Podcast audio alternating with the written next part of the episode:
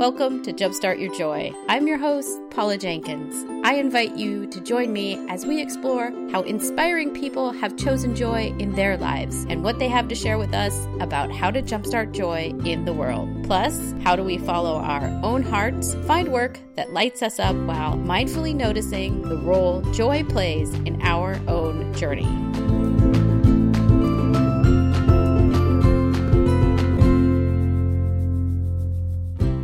Welcome to episode 155. This is Paula Jenkins with the season three finale of Jumpstart Your Joy. This week on the show, I am super excited to be doing the top 10 countdown of most downloaded episodes for season three. I love doing this each season. You can find these for both season one and two as well. I'll link up to those in the show notes. It's really fun to go back and pull the stats to see what were the most downloaded episodes of season three. All of these were released in the last year. So that's the requirement. And then I just see what you guys have listened to the most. And it is always quite interesting.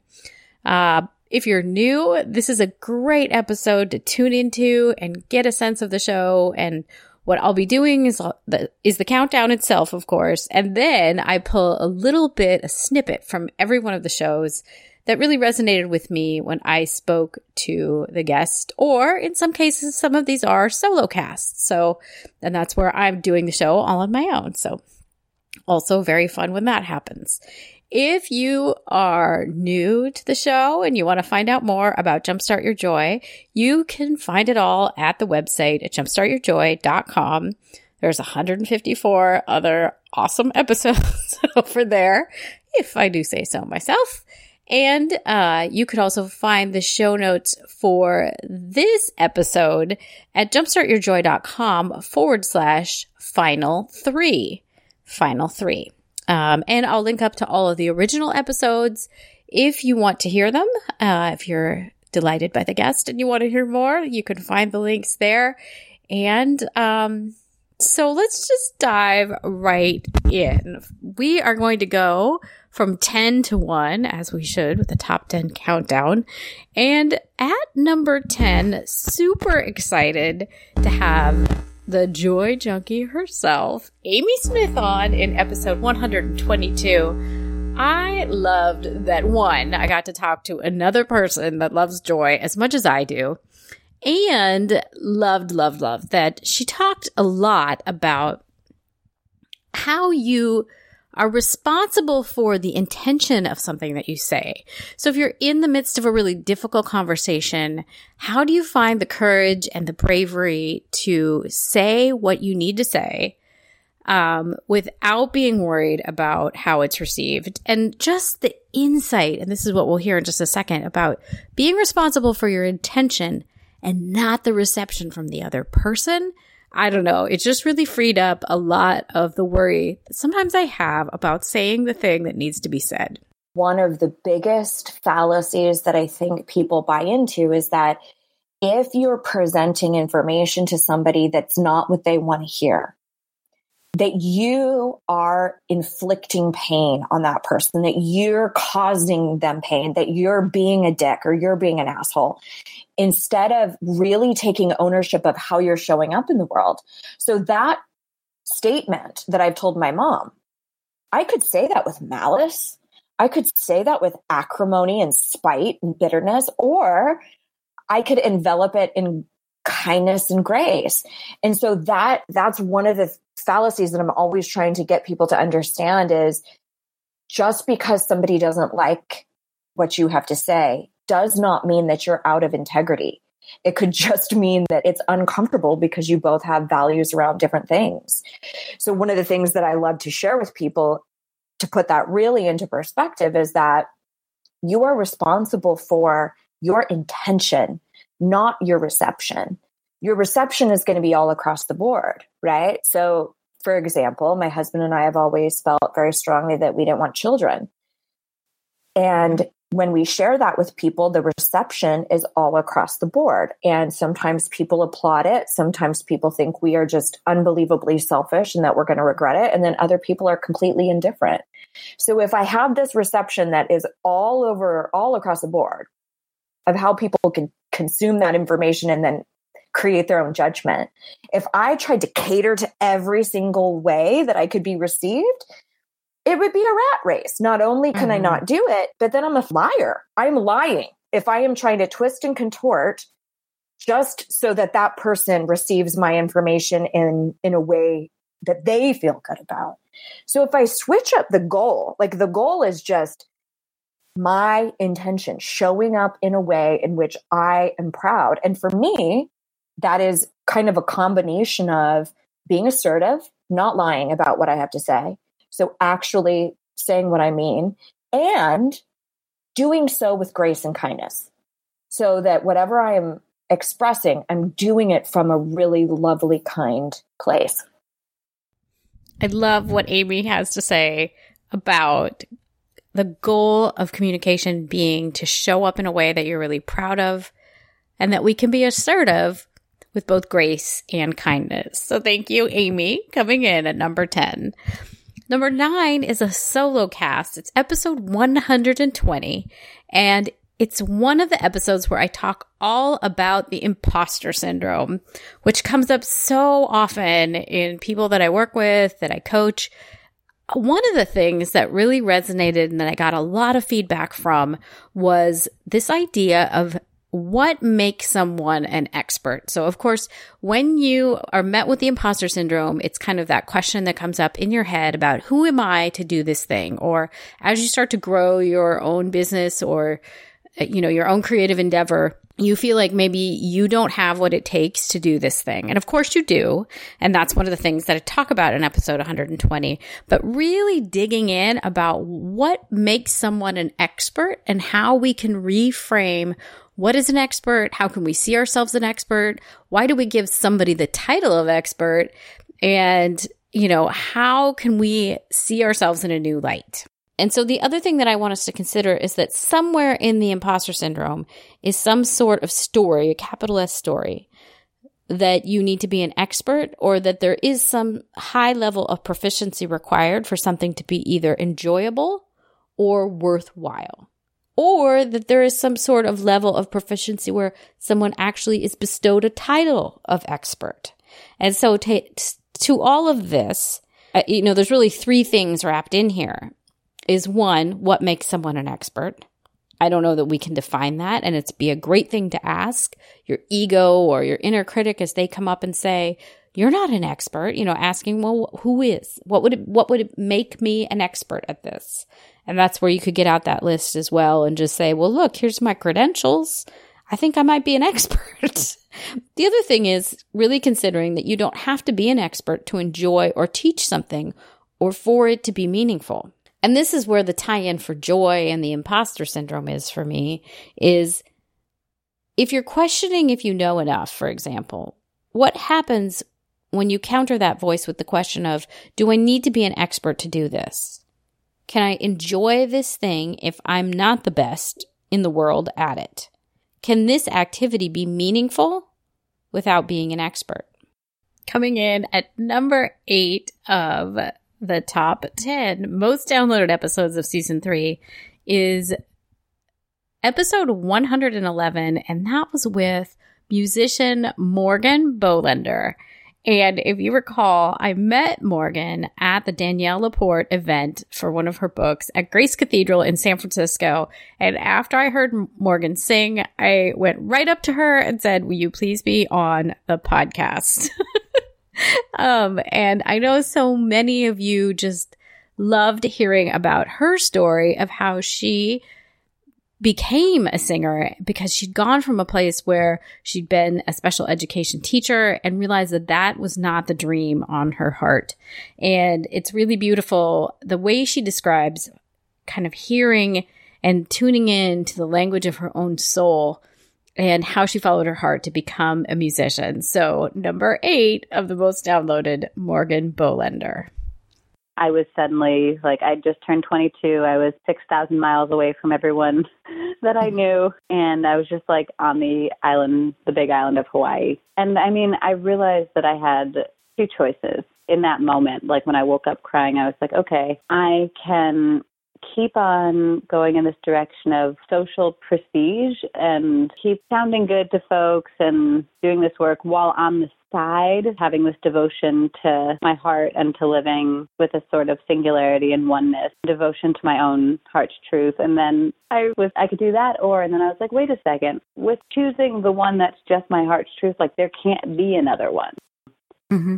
And I go and I'm just looking at the ocean and I'm like willing myself to feel again mm-hmm. because I had just been head down, plow forward for a long time. And I knew that I couldn't feel. And I'm sitting there and I'm like staring at the ocean and start writing. And I write, I know when I landed on this island, it felt alive to me, but like, where are the pulse points? And mm. I kid you not, within one second of writing that, I hear like doom, doom, doom, doom, a drum from across the way. wow. And I look, and now there's one other car in the parking lot, and there is one man on the other side sitting under a tree playing his drum. And mm. I was hmm. like, what the hell? and I feel like that's the moment my life started in some ways, you know, like my life yeah. of magic and possibility and freedom. And, and so I, I walk over magnetized, but I don't want him to see me because I'm like a mess, like truly a mess. And I've got, I've got a Krishnamurti book and a Kurt Vonnegut book, and I just sit close enough that I could hear him, but far enough away that he can't really see me. And I sit and I pretend to read one of those books for like an it. hour or two. yeah. And what I'm feeling is like the warmth of that rhythm melting the frozen parts inside mm. of me and I I finally like get to cry and you know like the the melted water just coming down my eyes and Ah, I get deep breaths for the first time in so long. And a few hours later, I get up to go leave, and my legs just start taking me toward him. And I'm like, no, no, no, no, no, no. You don't want to see anyone right now. And they're just going, and it's like, you need to thank him. I'm like, ugh. So I like walk over, and as I get closer, I see that he's just like this glowing, glowing person. Wow. And I get close, and he looks up at me, and I'm like, breath taken out of me mm-hmm. of like the beauty and it was the most presence I'd seen in any person's eyes in my life. Mm. He just looked at me and he's like, Aloha. Mm. And everything stopped for me, you know, and I was just like, Hi. Um I just wanted um I just wanted to thank you. Um, you know, I like and I told him a little bit and he was just like, Well great, like glad that it did that for you. Awesome and like was just so chill and I was just so moved and the next day I went again and we ended up spending the whole day together until the sun set into the ocean. Oh, talking wow. about oh my god, just everything, but mm-hmm. like with a focus on like Sufism and Taoism and just ideas and theories and feelings and it was just like so nourishing yeah. for me. I felt like I'd maybe for the first time met someone who was on the same page as me but further down it. Mm-hmm. And at the end of that, he was like, I think you may find more of what you're looking for on the other side of the island. And like that was it. wow. so there's like, I mean, this story could be too long. So I'm going to. I love that Morgan found her voice and she listened to that calling and if you haven't heard her song, Mary Oliver, you need to go back to episode 111 and listen. Number seven in the countdown was the episode right after Morgan, and that was with Alexandra Franzen. She had just released her book, You're Going to Survive, which is really great. It's all about how we get through difficult situations at work and other places. And I really enjoyed the conversation. I especially loved Alex's insight around how you can turn a day around even when it feels like it has been not a notable day in any way, but that you can make the decision in any moment that today is not over yet and that you can still make it an amazing day. And of course, this ties into my very big belief that joy is a choice and then we keep choosing it. And for that reason, I was super excited that Alex's message resonated with you guys as much as it did with me. But you talk about that moment where you say, today is not over yet. Is that like your mantra through this book for yourself as you were writing? Yeah, yeah. Today is not over yet is one of those, I guess you could call it a mantra or a personal reminder mm-hmm. that I mm-hmm. say to myself all the time because it's always true, right? Whether it's whether it's you know uh, you know 1 a.m. in the morning or 11 p.m. at night, no matter what time of day it is, today is not over yet, mm-hmm. which is kind of funny. And it's one of those phrases that I say to myself, especially when I'm feeling defeated or having a rough day at work, or, you know, maybe I've been kind of lazy and I've been procrastinating and I haven't achieved as much as I hoped I would. And now it's 5 p.m. and I'm sort of like, oh, well, today is just a waste. Well, maybe not, right? Because today is not over yet. And there's always time to turn things around. There's always time to end the day on a positive note, even if it's something as small as, you know, writing a thank you note to someone you care about or calling your mom for five minutes to chat and laugh or, you know, reading one poem that you really love and that leaves you feeling inspired. Like there's always something, right, that we can do to end the day on a somewhat positive note. And I love that. And that, that definitely is a message in uh, my book, You're Going to Survive. And I actually have a story called Today is Not Over Yet inside the book. And it's, yes, it's a huge message. In fact, I think Today is Not Over Yet might be the final sentence of the book, if I remember correctly. That's wonderful. Do you want to share a little bit about the story that you share in the book? Yeah, yeah. It's a story that I actually shared on my blog a couple years ago. And it was so interesting because it was one of those things where I, I, wrote it out and I posted it on my blog and I sent it to my email newsletter. And it was just kind of an ordinary, everyday story. There was nothing dramatic about it.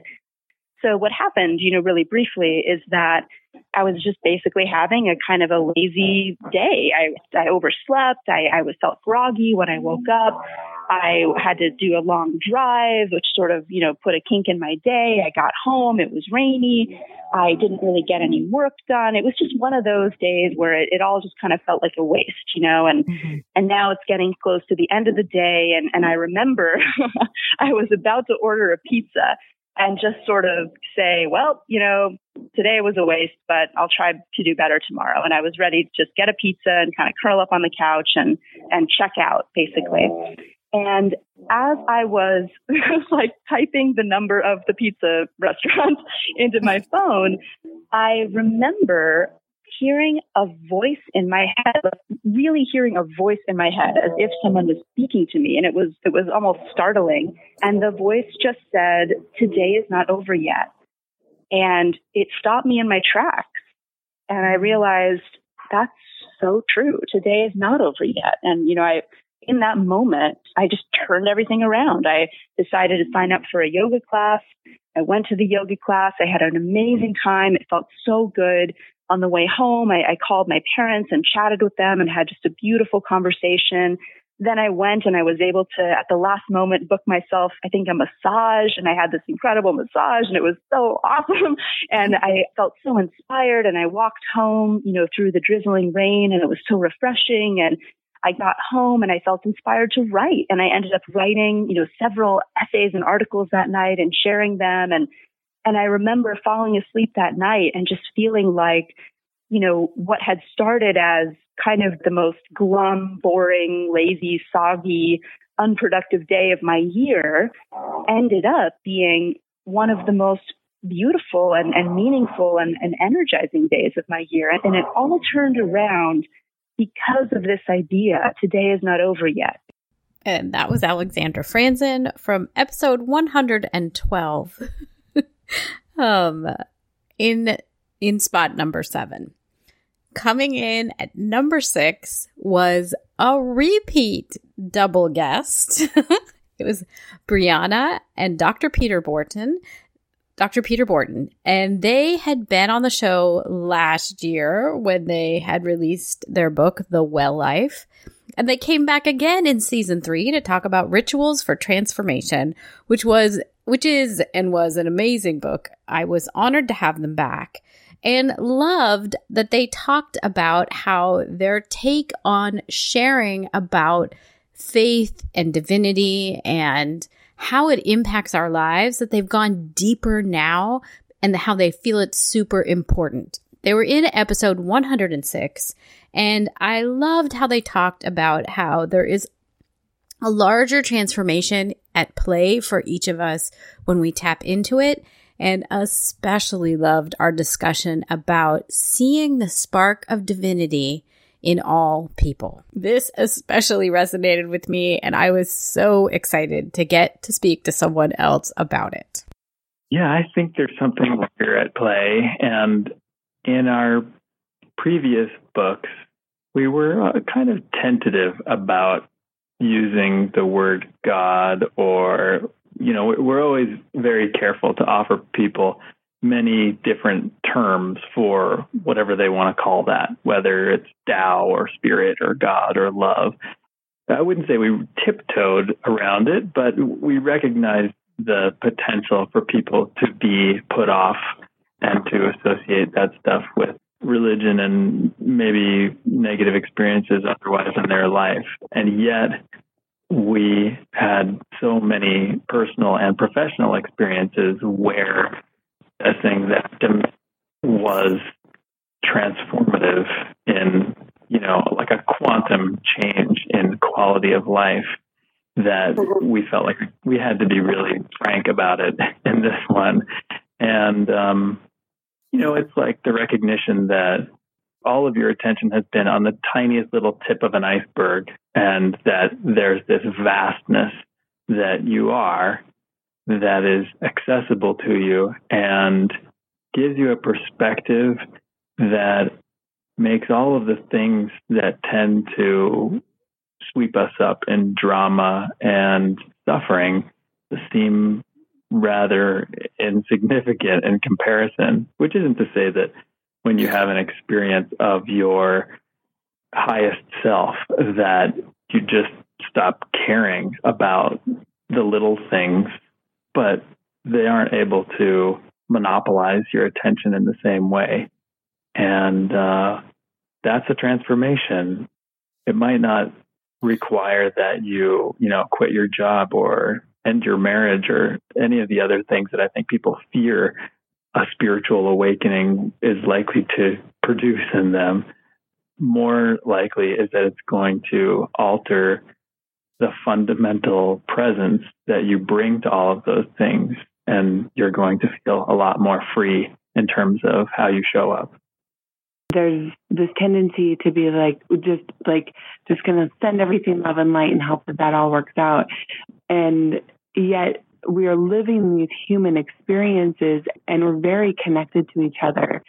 And so i really think that one of the hardest things to do as like a somebody who aims to be like a spiritual warrior of sorts is to stay connected to the truth of and see the big difference there is is that for people to be like, well, I'm connected to the divine inside of me, and therefore I don't need to deal with the problems out there. But if we are really all connected, then there's divine in everyone. How do we forgive? How do we see the divine in others? How do we see the divinity in somebody who isn't able to see it in themselves? because that's what's happening. People are not connected to truth. They're not able to access in themselves where they are connected to God or love or the truth, whatever you want to call it. And that is creating them to fraction off and take actions that are really painful for other humans. So if we do the same thing and allow ourselves to be disconnected, to see them as disconnected as well, rather than seeing them through the eyes of the divine and seeing that they do have that light in them and holding them to it and seeing it and seeing it and seeing it and holding it. Because when we lose that perspective, then we're all lost. Then we've all fallen off the bus. At number five, I'm super excited to talk a little bit about Fred LeBlanc, the lead singer and drummer of the band Cowboy Mouth. I also included Fred in last week's episode, which is 154. You should go back and listen because Fred, along with Julia Samuel and Suzanne Colon, were really some of the most impactful and I don't know, altering conversations that I had all year. So it is no surprise that Fred showed up in the top 10. I love what he talks about here and really the whole conversation. I just, I find myself revisiting snippets of it in my own mind from time to time. One of my favorite parts of the conversation with Fred was when he talked about getting back in touch with something that brings him joy, even when he's in the midst of a really hard time. And again, this goes back to that choice thing that we can make a choice and sometimes the next step in choosing joy is taking the small action that's needed to get us back in touch with once what once brought us joy. And so here we go with Fred LeBlanc at number five. I got I went through a really rough divorce about three years ago. It was really, really bad. And I realized that, you know, whenever you go through some sort of a loss, especially if it's an intimate loss, like, you know, something along those lines. This feeling that I had was just coursing through my body. And, you know, it was very tangible. I could feel it, you know, and it was just, it was a combination of grief and rage and everything like that, you know. And then I kind of realized, you know, because I've been through, you know, different things in life as we all have. And I just thought to myself, it's like, I, I just don't have, I can't go through this again. Mm-hmm. I can't do this again. I just can't. You know, and I went through the whole thing where you just kind of, you know, you lose a lot of weight. You know, you're basically your body's on an adrenaline high constantly mm-hmm. because you know it's it's that type of thing. I realized that you know, once again, if you look at it in terms of energy, it's like okay, what's you know, a lot of people think, okay, what's the opposite of love? And you know, people say hate. I was like, no, that's not it at all. The opposite of love. Love and hate are basically the same thing on a very core level in that they are intense energies focused in a particular direction. Mm-hmm. You know, the opposite of love or hate is apathy. I wasn't there by a long shot, but then I thought I'd just be just sitting somewhere and just literally just dying, you know, just going insane. And then it's like, wait, wait, wait, wait, you know, take your energy back, take your energy back. Cause I realized that every time I was feeling really just depleted or worn out, my mind would wander. What are they doing? What is she doing? What do they do? You know, what's going on? My mind was wandering outside of myself. It's like, and I had to consciously, consciously tell myself over and over again to take my energy back. And sometimes I even had to say it out loud. Hmm. Yeah. And it, it didn't work. It wasn't like, boom, like, oh, I, I'm healed or anything like that. But what the one thing I noticed is once I consciously took my energy back, that feeling, that feeling of just having a boulder on your chest dissipated for like five, ten seconds.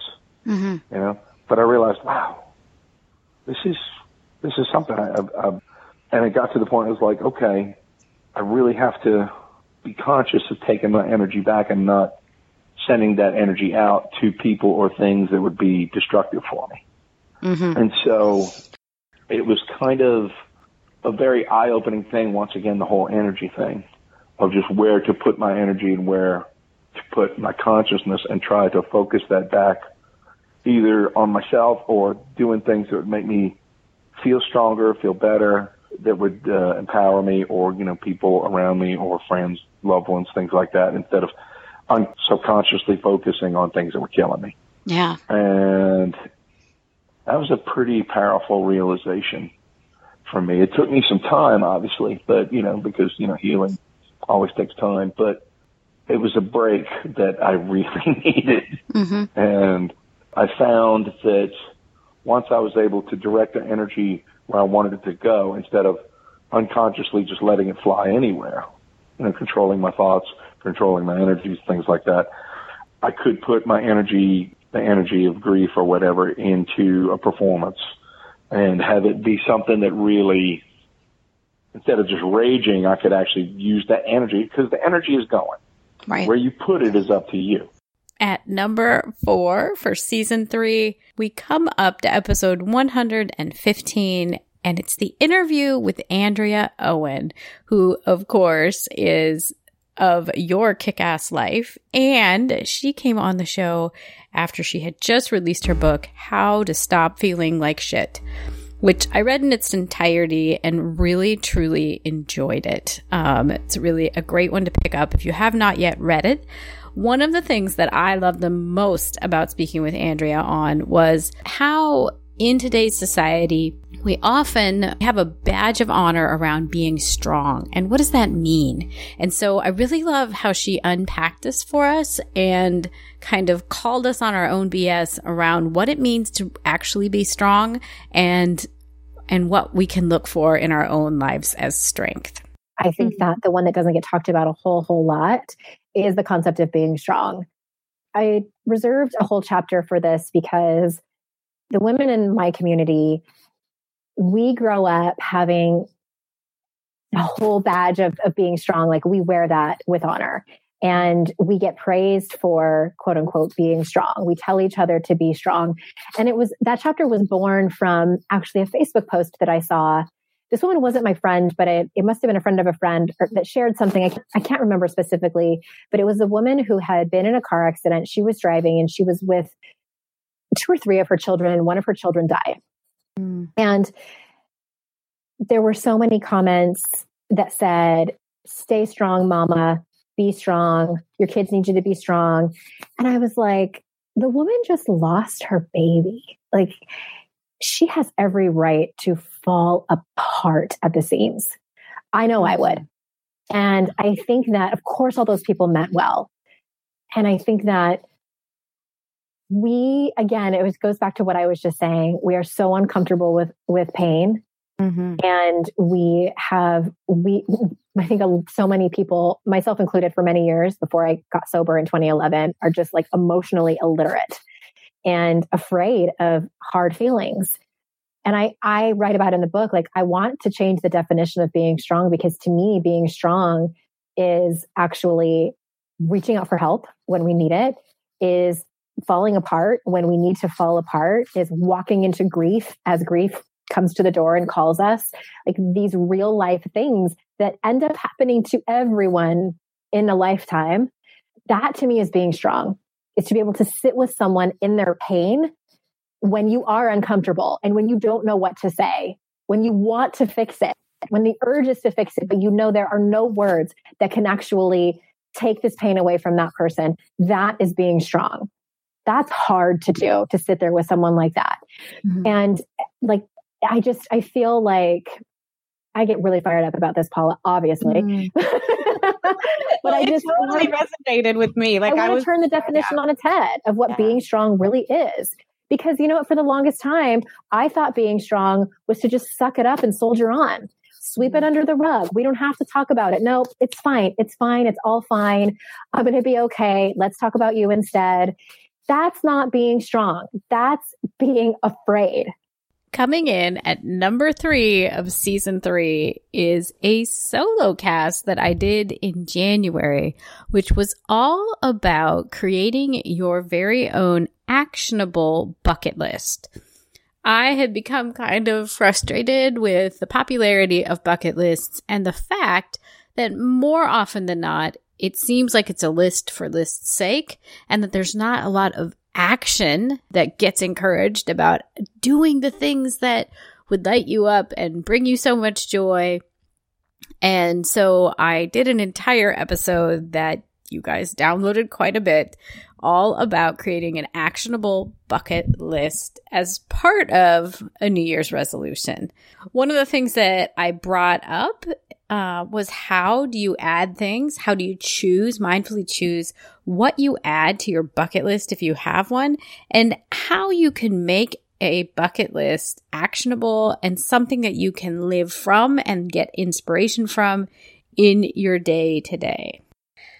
Next, mindfulness. What makes the list? If you already have a bucket list, but you have ignored it or you aren't inspired by it and what to keep on it, get it out. get your list out as soon as you can. Right now, if you can, if you're driving or sitting at work, get it out later when you get home tonight. Get that list out, look it over. And really checking in with yourself what rings true for you on this list. And this is where I want you to be really almost too honest with yourself. What got put on this list? Because it seemed cool, or someone you admire mentioned it once, or maybe you did visit the 10,000 things to add to your bucket list list. What on there doesn't necessarily feels like it comes from you. What on there, and this is the hard moment, folks. was put on there because it felt like somebody else's dream or seemed cool or was a passing fad. Get that stuff off your list. the reason I'm asking this question of how have you been adding the items that are on your bucket list is because if this list is going to be something that continues to be meaningful to you, it needs to have things on it that are mindfully curated. If you're going to, let's just break this down. If you're going to spend the time and the money and the effort and the, the essence of your wild and precious life pursuing these things, it's important that everything on the list be special and important to you in some way. And this might mean, in the case of Carter in the movie The Bucket List, that your list isn't long. It could be kind of short. And it might also mean that there's quite a few things on there that might take a long time to complete. Because like life, your your life list or your bucket list is a work in progress. This list and its completion is going to be a marathon, not a sprint. It isn't about quick wins or immediate gratification. It's more about asking the question of what defines you and what do you do very mindfully and want to be known for. And I think a little side note there is there might also be some things on this list that aren't these big, lofty, heavy things. I mean, you could very honestly put some, some very small things on your list. I don't know why, but I think owning a funny pair of sunglasses. I mean, sometimes that's a big deal. and if you know, if you really knew me, I love funny sunglasses. So that's like, I think balancing those things out, but there's got to be a resonance with you if you're spending your time, your money, and your precious life on following these things. On the flip of that, one of the things I'm not really a big fan of is the urge to compile as many cool things as you can and add them to the ever running list. So back to that crazy blog post about 10,000 things to add to your bucket list. I'm not really sure that that kind of a thing is helpful, nor do I really understand the thinking behind adding thousands of things to your list that seem kind of mildly interesting. Let's follow this to a conclusion as we look at how to layer mindfulness onto a life list or bucket list. Let's say you visited one of those big posts and looked it over. And so I've visit, I've been to the 10,000 things to add to your bucket list post, clearly. One of the things that I've seen on several of these jumbo lists and that fascinates me is spending a night in an underwater hotel. I don't know why. That was just one that I was like, hey, if I was just going to pick something to put on a list, that might be one of them.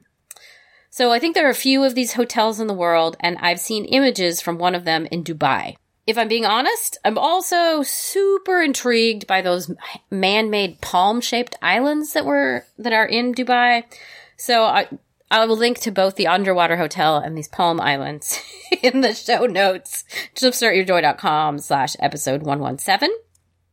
But so the underwater suite, I looked it up and if I really, if I wanted to stay there overnight, it would be almost $5,900 a night in US dollars. It's called the Neptune Suite. And I'm going to admit, it kind of looks like it might just have a really big aquarium instead of a window. So I don't know that it's really underwater, but just makes you feel like you're underwater. So I'm going to admit, even just in researching that, it might feel a little disappointing with that kind of a price tag. But being armed with that info, doing a tiny bit of research, I think I can pretty much cross this hotel off my list. As the experience doesn't feel like something that would really be fulfilling to me. If I kept it on the list, I think it would only be there, and this is me being totally honest as I'm asking you guys to do, but like it would only be on the list as a novelty item or a what if item. Or maybe it'd be the kind of thing that I'd feel like had some kind of high roller appeal, which it does, and there's nothing wrong with that. I mean, we all like luxe events and like kind of cool high end events to attend. VIP is always awesome. But I'm going to say that this specific hotel and the Neptune suite, it doesn't seem like the kind of thing that I, if I hold it up to the mirror of, does this make my soul feel complete? No. Staying in a hotel with an underwater or aquarium window, no, that, I don't think that that completes me. it, it is a novelty fun idea. So that's the gauge I want you guys to think of. Either in creating your own bucket list or at looking at the things on your list right now is this thing going to be truly interesting and fulfilling?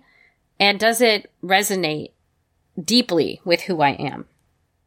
And that was number three, episode 117, The Actionable Bucket List.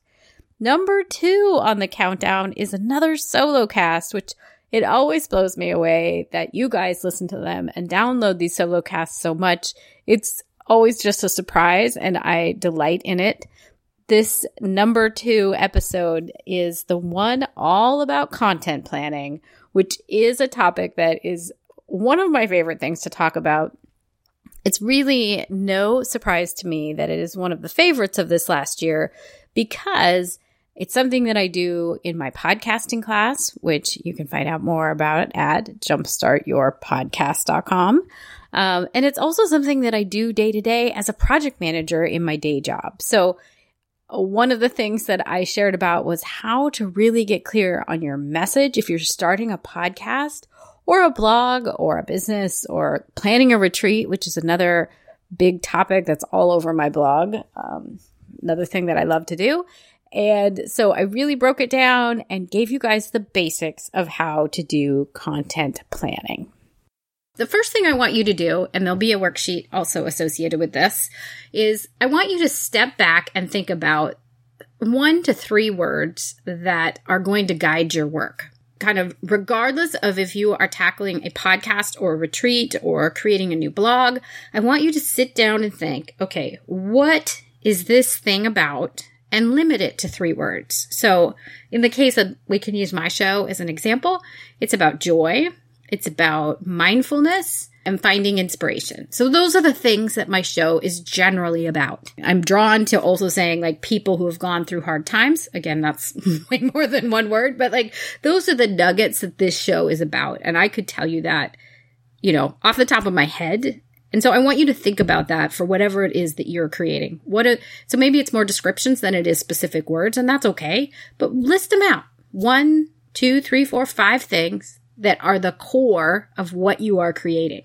I also want you to make this kind of broad because you're going to need enough proverbial space to play in as your retreat or blog or podcast reveals itself. You want to pick a topic and you might, if you're working with a team or you're working with other people specifically on this project, maybe run it past them. Like, does this sound like the thing that we want to embark upon together? Well, and let's make this, let's right size it for the thing that you are doing. So if it's a podcast that you want to start, I would encourage you to find something that you want to talk a lot about, right? You're going to be probably doing this for weeks, if not years. So make sure it's something that you really want to talk about a lot and in an ongoing way. Maybe leave it open ended enough that you know you will find enough content eventually to create.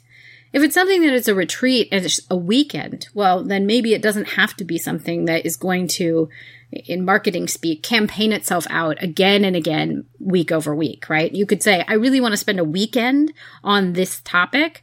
And so that's all the content I need to create. So right size it for the thing and the duration that you think you will be spending with this topic, but it should be something that you're excited about delivering, right? Because when you even start talking about drawing people in and and sharing about whatever it is that you're creating, you really want to be excited about it because that comes off in what you create and it comes out in the flyers you put out and how you talk about it in your marketing eventually. So make sure it's something you're really excited about. And that was number two from episode 120, all about content planning.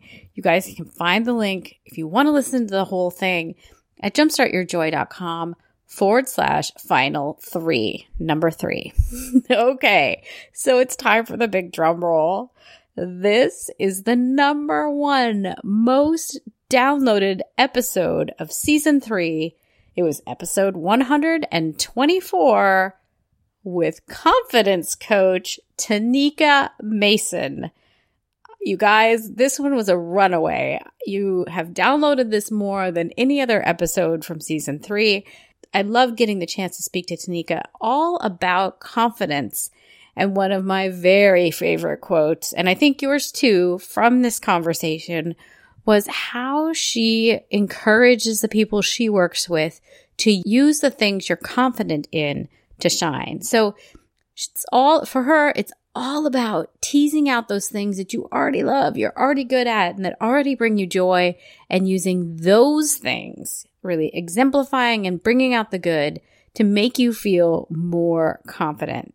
Definitely, we're we're we're getting there, but again, women, especially because we take on so many roles, um, as opposed to uh, a male or mm-hmm. um, somebody else, we take on all the roles. You know, we cook, we clean, we can. You know, I work under the hood of my car sometimes, so there's tons of things that we take on as females that men sometimes just, just you know, they don't, or they don't have to, or they won't. Um, mm-hmm. So yes, as women especially, we have got to look out for ourselves first and foremost. Yeah.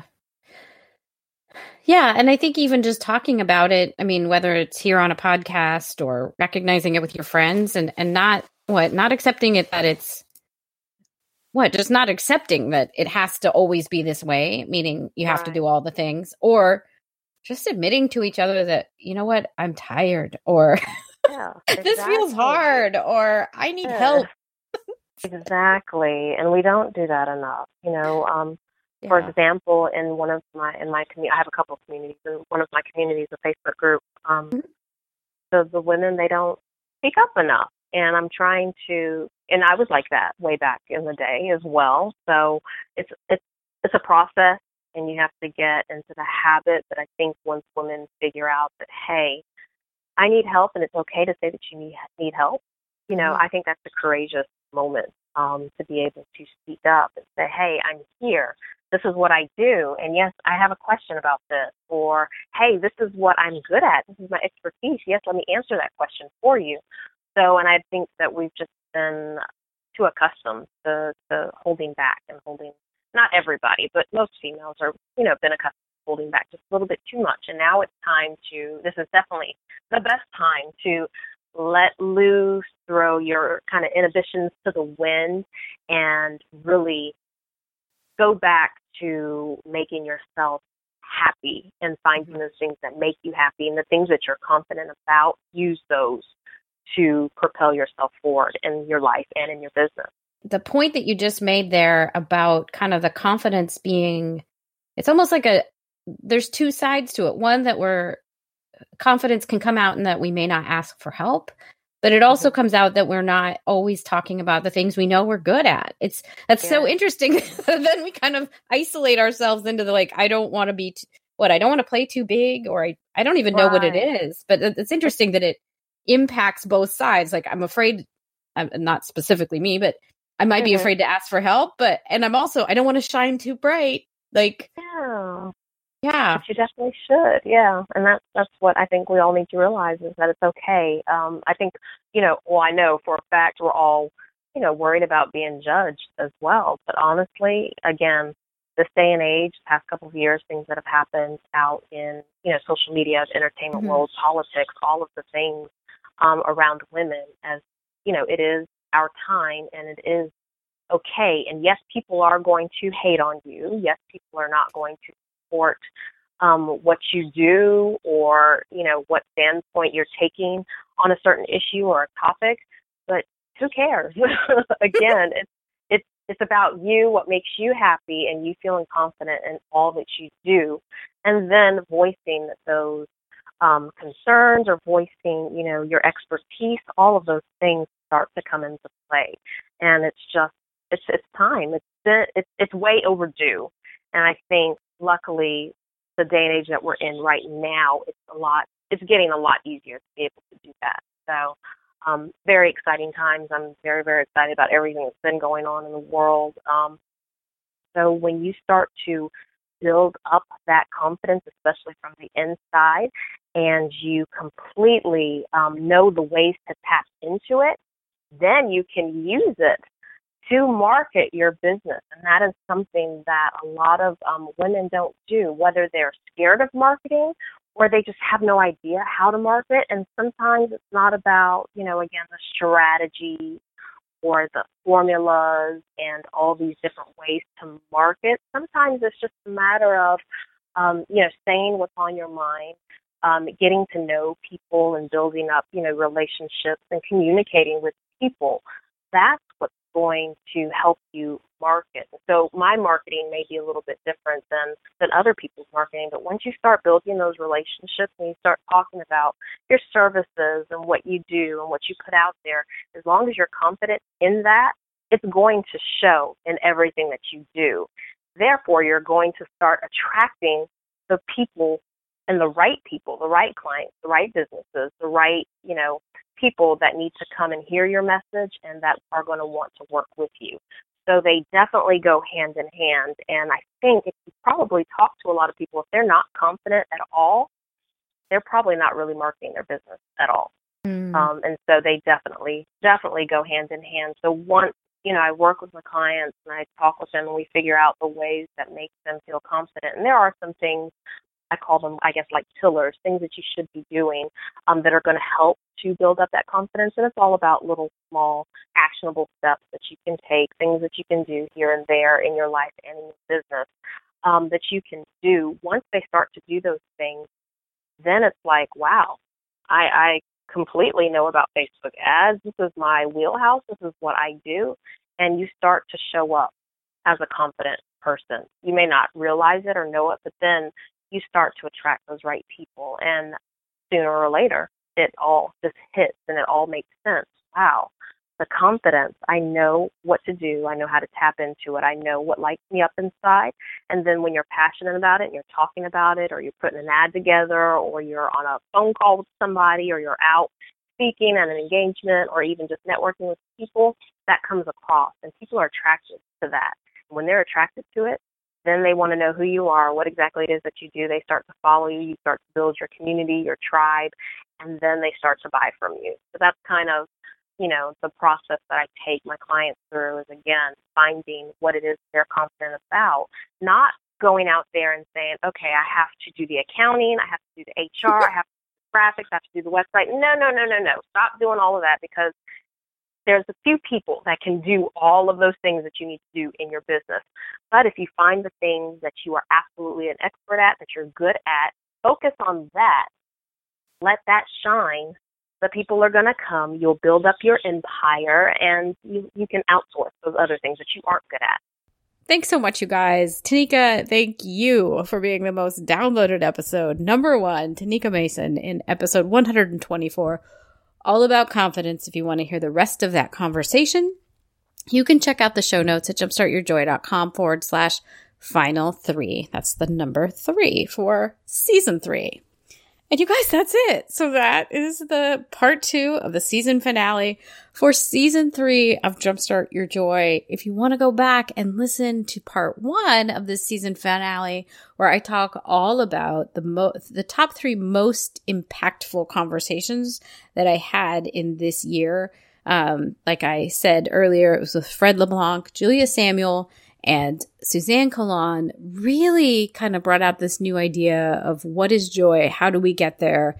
And how is it mindfulness, action oriented, playful, and really planned out? Like, how do we get there? So those, those conversations, to look back, you can find them on the website, uh, and in the show notes. And so that's a wrap. I can't believe it's been three, well, really almost four years since I started this this show. Thanks you guys so much for listening. It means so much to me. Uh, I would love to hear from you. If you want to take a survey on your favorite things from season three, I'd love to hear what's resonating with you guys. I get a lot of data from downloads and other information, but here's what you can do. There'll be a link in the show notes at jumpstartyourjoy, jumpstartyourjoy.com forward slash final three to go over and take just a short survey. Tell me a little bit about yourself. Tell me what guests you enjoyed. Give me some ideas for who you might like to hear in Amazing Season 4, which is coming up and is underway and is being planned. I already have my list of who I'm inviting, so can't wait to see how those conversations come out. So I will just leave it here. The next few episodes will be look back lessons, which is my way of saying reruns. And so you guys will hear some of those conversations again. Um, but just a heartfelt thanks. Thank you so much for tuning in every week And I hope you'll come back and hear those conversations again from some of those most downloaded episodes. And until we speak again, I hope your days are filled with so much joy.